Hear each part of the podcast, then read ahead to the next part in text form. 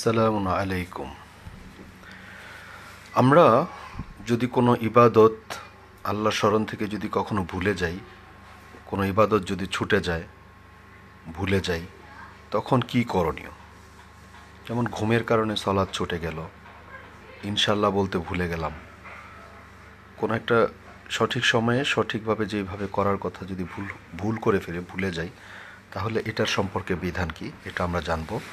তো এটা জানতে হলে আমরা সুরা আল কাহাফ আঠারো নম্বর সুরার চব্বিশ নম্বর আয়াতটি দেখি। রব্বি আউদুবিকা মিন হামাজাতি শায়াতিন ওয়া আউদুবিকা রব্বি আইয়াহদুরুন বিসমিল্লাহির রহমানির রহিম। ইল্লা আইয়াশা আল্লাহু ওয়াদকুর রব্বাকা ইদা নাসিতা ওয়া কুল আসা আইয়াহদিয়ানি রব্বি লি আকরবা মিন হাদা রশাদা। তবে আল্লাহ যদি চান, আর যখন ভুলে যাও, তখন তুমি তোমার রবের জিকির করো এবং বলো, আশা করি আল্লাহ আমাকে এর চেয়েও নিকটবর্তী সত্যপথের হৃদায়ত দিবেন।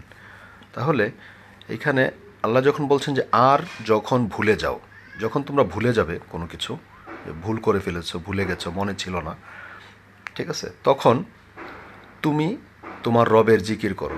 ভুলে যাওয়ার সাথে সাথে আল্লাহর স্মরণ করতে হবে, জিকির করতে হবে।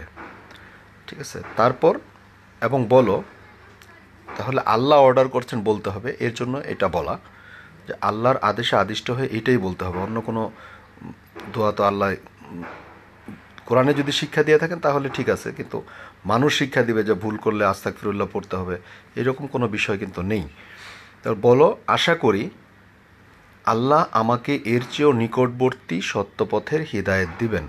আর আরবিতে আরবিতে যদি বলি, তাহলে ওয়াকুল এবং তুমি বলো, তাহলে এখান থেকে বলতে হবে আসা আইয়াহ দিয়ানি রব্বি লি আকরবা মিনহাদ রসাদা আবার বলছি আসা আইয়াহ দিয়ানি রব্বি লি আক আকরবা মিনহাদ রসাদা আসা আইয়াহ দিয়ানি রব্বি লি আকরবা মিনহাদা রসাদা আসা সম্ভবত আইয়াহ দিয়ানি আমাকে পথ দেখাবেন যে, রব্বি আমার রব লি আকরবা নিকটবর্তী মিন হতে হাদা রসাদা, এটার চেয়েও সত্যের বা সঠিক।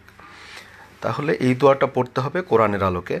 আসা আইয়াহ দিয়ানি রব্বি লি আকরবা মিন হাদা রসাদা, আসা আইয়াহ দিয়ানি রব্বি লি আকরবা মিন হাদা রসাদা, এটা হচ্ছে আঠারো নম্বর সুরার চব্বিশ নম্বর সালামুন আলাইকুম।